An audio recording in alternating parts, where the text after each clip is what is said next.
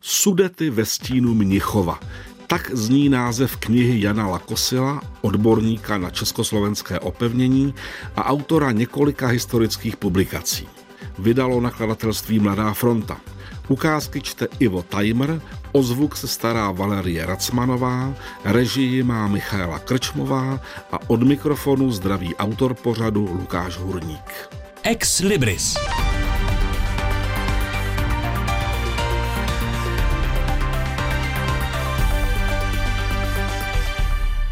Sudety jsou mým druhým domovem. Rodiče v Lužických horách koupili chalupu, když jsem se narodil. Skvěle se tu odpočívá a pracuje. I tento text vzniká tady. Mezi sousedy, ať jsou tu jakkoliv dlouho, se historie Sudet stále probírá, zejména vysídlení Němců v roce 1945. Pamětníci už tu nejsou, ale jejich dcery a synové ano. Řeší se třeba to, v kterých chalupách by měly být poklady zakopané na rychlo odcházejícími Němci. Ne, že by se nějaký poklad někdy našel, ale konverzační téma je to veliké. Připomíná se i u nás málo známý fakt, že odsunuté lidi na německé straně nikdo nevítal s otevřenou náručí. Říkalo se jim Rucksackdeutsche a v Německu neměli žádná práva, žádný domov, ani důchod ne.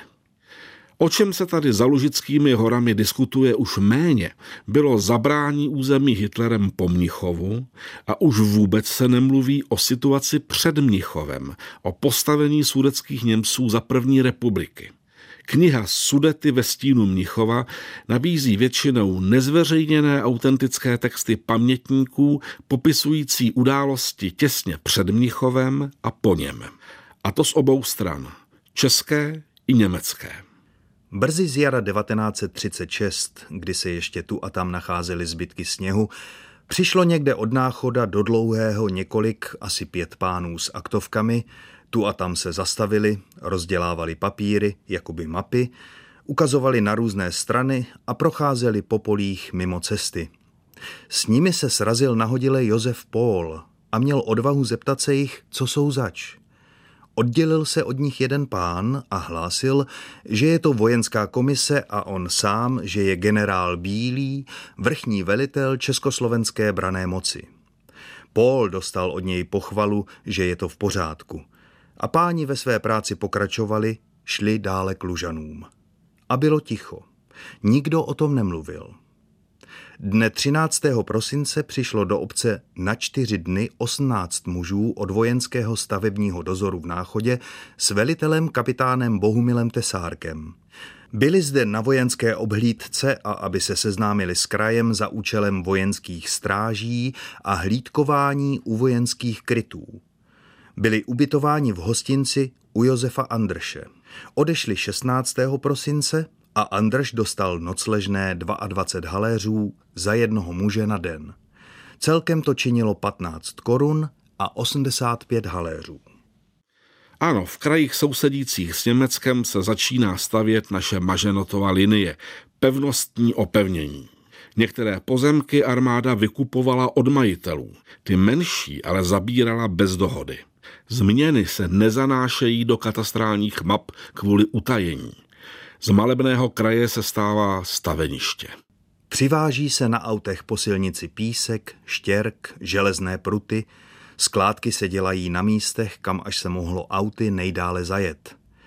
Také pro cement se staví boudy nebo se ukládá někde pod střechu a povozníci a rolníci s koňmi mají výdělek a práci. Na místa k vykopaným jámám, kam není z auty příjezd, se vozí koňmo z potahy na vozech materiál, písek, štěrk, železo, prkna a cement. Když byl všechen materiál svezen, 62 metrů kubických písku a štěrku, 30 metrických centů železa, 40 metráků cementu a tesaři i truhláři měli hotovo bednění, šalung, včetně kostry ze železa, začalo se se stavbou a betonováním, které se nemohlo zastavit žádnou noční přestávkou a trvalo 24 až 36 hodin. To jednotliví dělníci museli vydržet, těch musel být až do dokončení plný počet. A co to stavěli? Byly to kryty stavěné k vojenským účelům k ochraně hranice. Stěny a strop skoro jeden metr silné byly propletené masivními železnými sítěmi a v zemi schované, kterých bylo v naší obci pět. Knížka pana Lakosila je plná doprovodných fotografií a také inteligentně komentovaných detailů, které čtenáři pomáhají udělat si představu o tehdejších poměrech tak třeba se dozvídáme, že dělníci na stavbách pevností dostávali 2 koruny 70 za hodinu v případě povrchových prací, 3 koruny za zemní práce a minéři, kteří pracovali s výbušninami, dostávali až 4 koruny 20 za hodinu. Takové částky by nám nic neřekly, kdyby autor knihy nedodal, že jedna cigareta Zorka v té době stála 10 haléřů, jedno běžné pivo korunu 40, Plzeň ovšem 2,50, osminka vína 2,30 a jeden vůřt korunu 40. Rozumí se, že tímto stavebním ruchem se děly také škody na polích, loukách a lesích. Nikdo nic nešetřil, ale že to bylo na podzim a z polí bylo sklizeno, nebyly tak citelné. Občanstvo je bezmocné. Jezdí se po polích s auty, dělají se na polích skládky a ohrady z prken.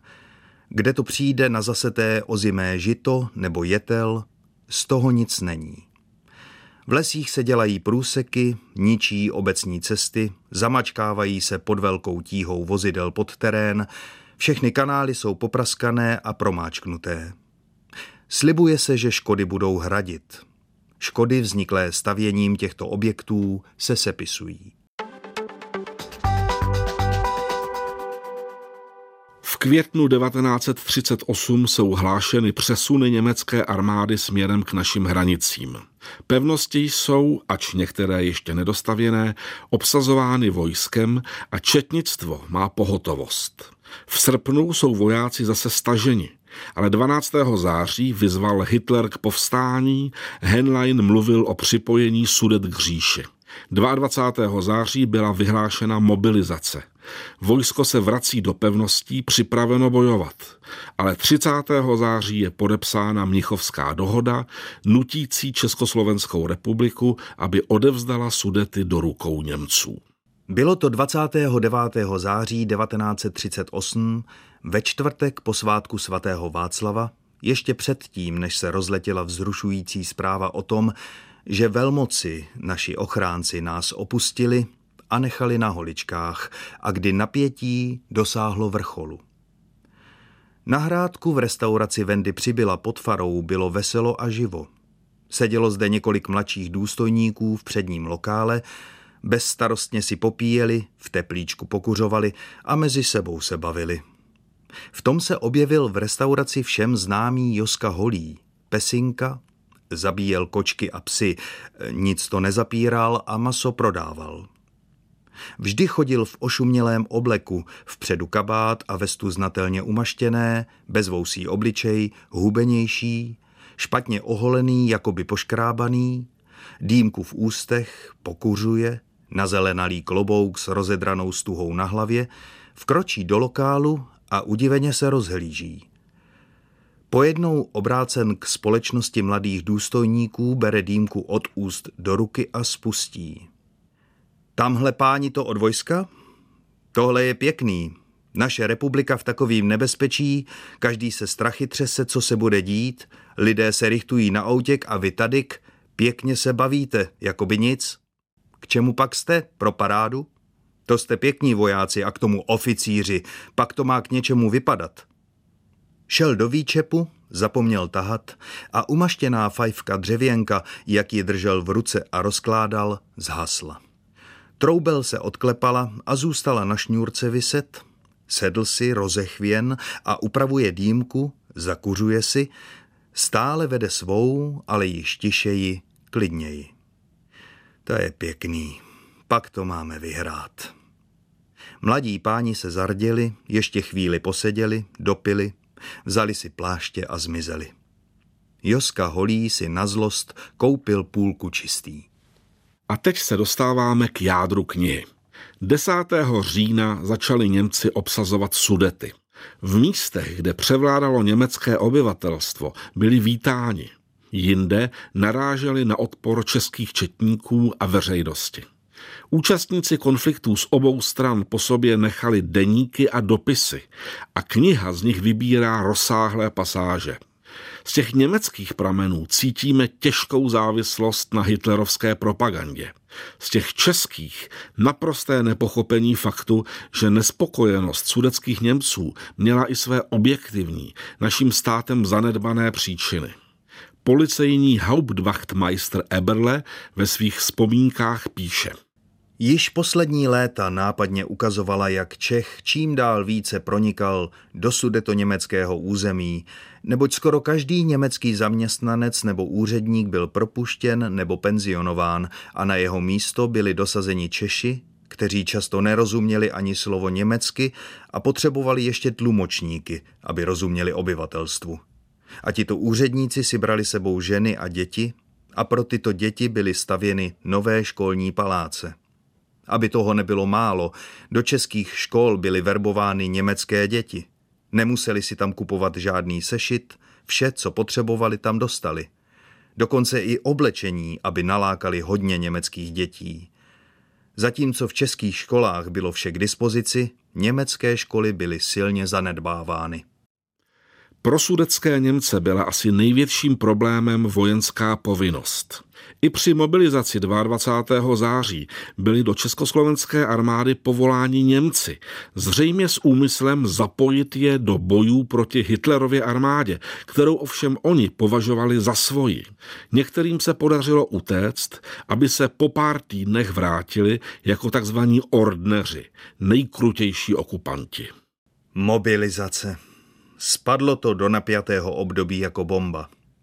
Nejenže my Němci jsme měli toho prokletého Benešova systému pokrk. Teď ale měli ještě němečtí muži se zbraní v ruce bránit tento stát, který jim všechno vzal, práci, svobodu a spravedlnost. Němci mají bojovat proti Němcům, bratr proti bratrovi. A proč to všechno? Jen proto, že pár pánů ve Versailles mělo jednou v noci navrh nad slabé Německo. Nyní se ale ukázalo, že je Němec chytřejší kvůli nouzi a bídě, kvůli nedodrženým slibům, kterému byly dány za světové války, neboť mobilizační vyhlášku uposlechlo sotva 15% mužů schopných vojenské služby. Kdo mohl, přes hranici šel do říše, aby tam vstoupil do Freikorpsu a bojoval proti svým utlačovatelům.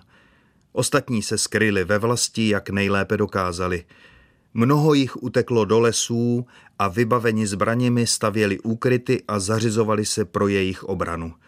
Každý věděl, že už to nemůže dlouho trvat. Tyto poměry byly neudržitelné. Česká armáda se musela z pohraničních opevnění stáhnout, pořádek v zemi zajišťovali čeští četníci. Tady je svědectví jednoho z nich. Pro náš kraj přichází osudný desátý říjen den nejdramatičtější. Německé vojsko se valí po silnici od Levína k Olešnici. V kutlích u Házlerova hostince předává náš československý styčný důstojník major Krč německému důstojníku postupované území s Olešnicí, Polomem, Sedloňovem a tak dál. Hned na to u starého celního domu pod otevřenou ověnčenou celní závorou vchází německá armáda pěchota, kterou vede důstojník na koni. Na přivítanou tu čeká veliký zástup olešnických občanů, činí po obou stranách silnice špalír, každý z nich má zdviženou ruku a huláká k ohluchnutí Heil Hitler, Heil Hitler a stále za sebou. A nejen hulákají, ale přímo řvou, takže vše splývá v jediný ukrutný řev – tu ze zástupu vystupují do cesty německému důstojníku tři občané a jedna dáma, přímo před něho se staví učitel Schindler, zdvihá ruku, až mu kabát pod paží praská a má uvítací řeč. Některé dramatické události máme v knize zdokumentovány v dvojím pohledu.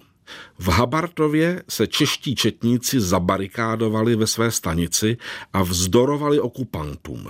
Velitel stanice to popisuje. Němci sáhli k poslednímu prostředku. Před stanici přihnali mou manželku spoutanou v provazech, v roztrhaném obleku a skrvavenou. Drželi ji na dlouhém provaze, sami skryti za rohem domu řezníka Kínla. My jsme viděli jen hlavně pušek namířených proti manželce a slyšeli výzvy, abych se vzdal, jinak, že manželku zastřelí. Na to příbek, který silně krvácel ze svých zranění, vyšel ze stanice a byl i hned ordnery odvlečen. Mne se zmocnili před stanicí v okamžiku, kdy jsem spěchal na říkající manželce na pomoc. Byl jsem stržen davem, byla mi vyrvána puška z rukou a byl jsem stlučen tak, až jsem pozbyl vědomí. Probral jsem se až druhý den v nemocnici. Stejnou událost máme zdokumentovánu i z druhé strany v deníku policejního Hauptwachtmeistera Eberleho. Zajímavé je, že popis událostí se zas moc neliší, jen jejich komentáře. Bylo přineseno dlouhé lano a žena strážmistra byla na jednom konci pevně přivázána, aby nemohla utéct do četnické stanice. Druhý konec drželi obléhatelé. Byla nyní vyslána dopředu, aby četníkům předala poselství. Měla vyzvat četníky, aby z budovy vydali raněné a mrtvé, aniž by stříleli na pomocníky. Střelba také okamžitě přestala a všichni s napětím čekali na výsledek, který přinese. Sotva přišla ke dveřím budovy, objevil se blesku rychle jeden četník, který chtěl lano přeříznout. Sotva byl jeho záměr rozeznán, padla jedna rána. Četník nechal spadnout nůž na zem, padl na kolena, pak přepadl dopředu, ještě krátké zacukání a další mrtvý na místě. Teď byl ještě strážmistr sám v domě. Nebylo mu dáno jistě mnoho statečnosti, neboť zkoušel svoji spásu v útěku. Sotva chtěl zadními dveřmi utéct, byl také spozorován. Třeskali za ním výstřely a okamžitě jej začali pronásledovat. Když viděl, že už nemůže vyváznout, uprchl do jednoho dolu, padl jako zasažený k zemi a předstíral mrtvého. V obsazených územích probíhá kolíkování hranic. Sedláci jsou oddělováni od svých polí a pastvin. Rodiče ve vejmincích na konci pozemku od svých rodin žijících v domě. Někde se podařilo s Němci vyjednat úpravu. Jinde zabrali své volně i kus území, které jim připadnout nemělo. Třeba proto, že se na něm nacházel prosperující podnik. František Cejnar, celý nedůtklivý a holohlavý, běhá a běduje, že to nemůže být, aby pozemky měl v Čechách a sám bydlel v říši. Lamentuje bídnou češtinou, že to nechce. Služanami se propouští ze záboru i číslo popisné 74 ve Sněžném s pracovištěm firmy Skorkovský a též chalupy na Burketově.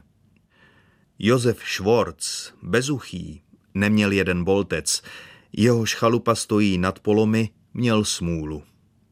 23. listopadu mu zemřela žena. Byl od 10. října přidělen k německé říši se Sudety. Šel druhý den, 24.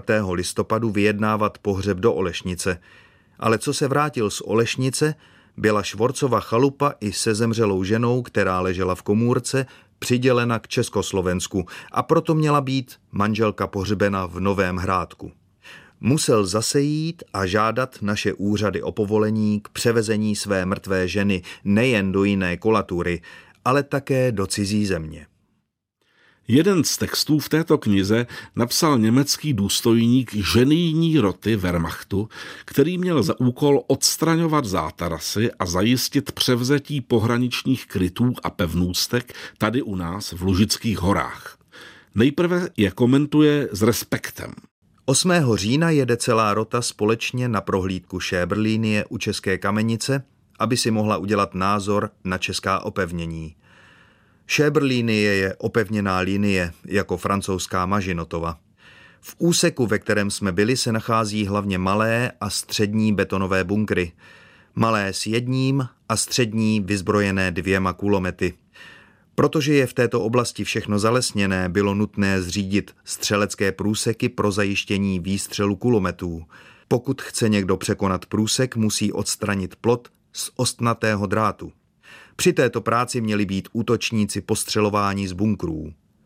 Ve volném terénu se drátěné překážky zajišťovaly železnými ježky na ochranu proti tankům. Dusný vlhký vzduch nás tíží v místnosti, kolem které nás po vstupu obklopují betonové stěny tlusté 1,4 metru. Pohled úzkými střílnami nám vyjasňuje, jakým způsobem Čech plánoval obranu. Každý bunkr může svými kulomety působit na vpravo i vlevo ležící obrané objekty. Přímo vpřed nemají bunkry žádné palebné pole. Diskutujeme nad možností střelby na střílny, protože jakékoliv vyřízení bunkru zpředu je nemožné.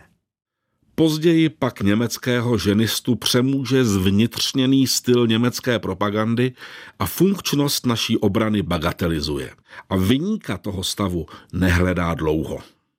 Židé zde Čechy zdá se také ošidili, neboť když se pak člověk podíval na ten beton, nebylo to opravdu to nejlepší.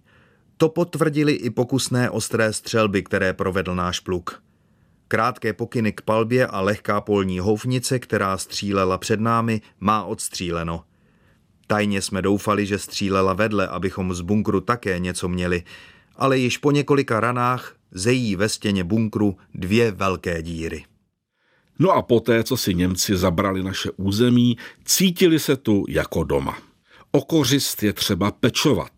Teď už je to německé území, takže je třeba lidu pomoci s potravinami a prací na polích. Takto to vidí poručík Hél od dělostřelectva, nasazený na Moravě. A ještě více se měli obyvatele Jižní Moravy radovat z německých vojáků. Nasazení roty na pomoc přížních. Bylo to nutné kvůli poměrům v poslední době – Nedostatek lidí, neboť skoro všichni muži museli uprchnout, a nedostatek tažných zvířat, neboť skoro všechny koně zrekvírovalo české vojsko. Z toho důvodu nebyla sklizena část letní úrody, ačkoliv byl již čas na setí ozimu. Jestliže dříve natahovali čeští vojáci drátěné překážky přes pole obyvatel, budovali na nich bunkry a zákopy, pak teď nastal protiklad. Na místo vojenských koní, rozvážejících do polí válečný materiál, teď táhli koně Wehrmachtu vozy naložené bramborami a řepou, nebo táhli přes pole brány a pluhy. A němečtí vojáci, naši vojáci, jak nás obyvatelstvo se skrytou hrdostí již nazývalo, pomáhali při sklizni řepy a sbírání brambor, orali a pomáhali tak obdělat pole. Opravdu krásněji se už nemohla ukázat národní solidarita Wehrmachtu a rychleji jsme si nemohli získat srdce obyvatel než tímto způsobem. Zde se ukázalo, že armáda Wehrmachtu není stát ve státě, ale je sama částí lidu. Skutečně, vůdce mohl být spokojený a sudečtí Němci se mu za to odvděčili nezlomnou věrností, neboť všichni věděli – za to, že přišly tyto nezapomenutelné říjnové dny, děkujeme vůdci. Inu vojáci Wehrmachtu nebudou děkovat dlouho. Za pár měsíců je Hitler požené do zničující války. A sudetští Němci, kteří se svými osvoboditeli s hákovými kříži na rukávech sklízejí úrodu a po večerech s nimi popíjejí v hospodách, o svá pole a domovy v pohraničí přijdou na dobro. Dnes je v Sudetech klid, vysídlení Němci už se nevrátili, zásobování zajišťují milí a mírní Větnamci. Ale pár set kilometrů na východ se snaží ruská armáda kolíkovat bombami nové hranice Evropy. Od pozoruhodné a děsivě aktuální knihy se s vámi loučí Lukáš Hurník.